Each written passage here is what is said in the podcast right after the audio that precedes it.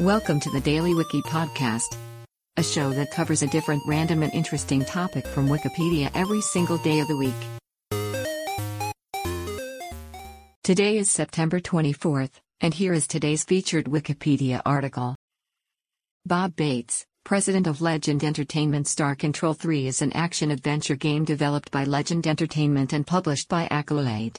The third and final official entry in the Star Control trilogy, the game was released for MS-DOS on September 24, 1996, and macOS in 1998.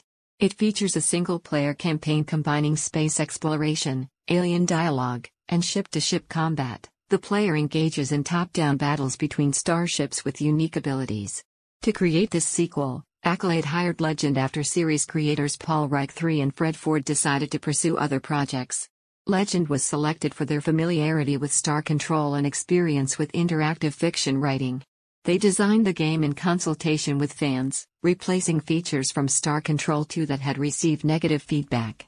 Star Control 3 was considered a critical and commercial success upon release, but later suffered from comparisons to the award winning Star Control 2. Today's featured article is provided by Wikipedia. You can find a link to the article in the show notes.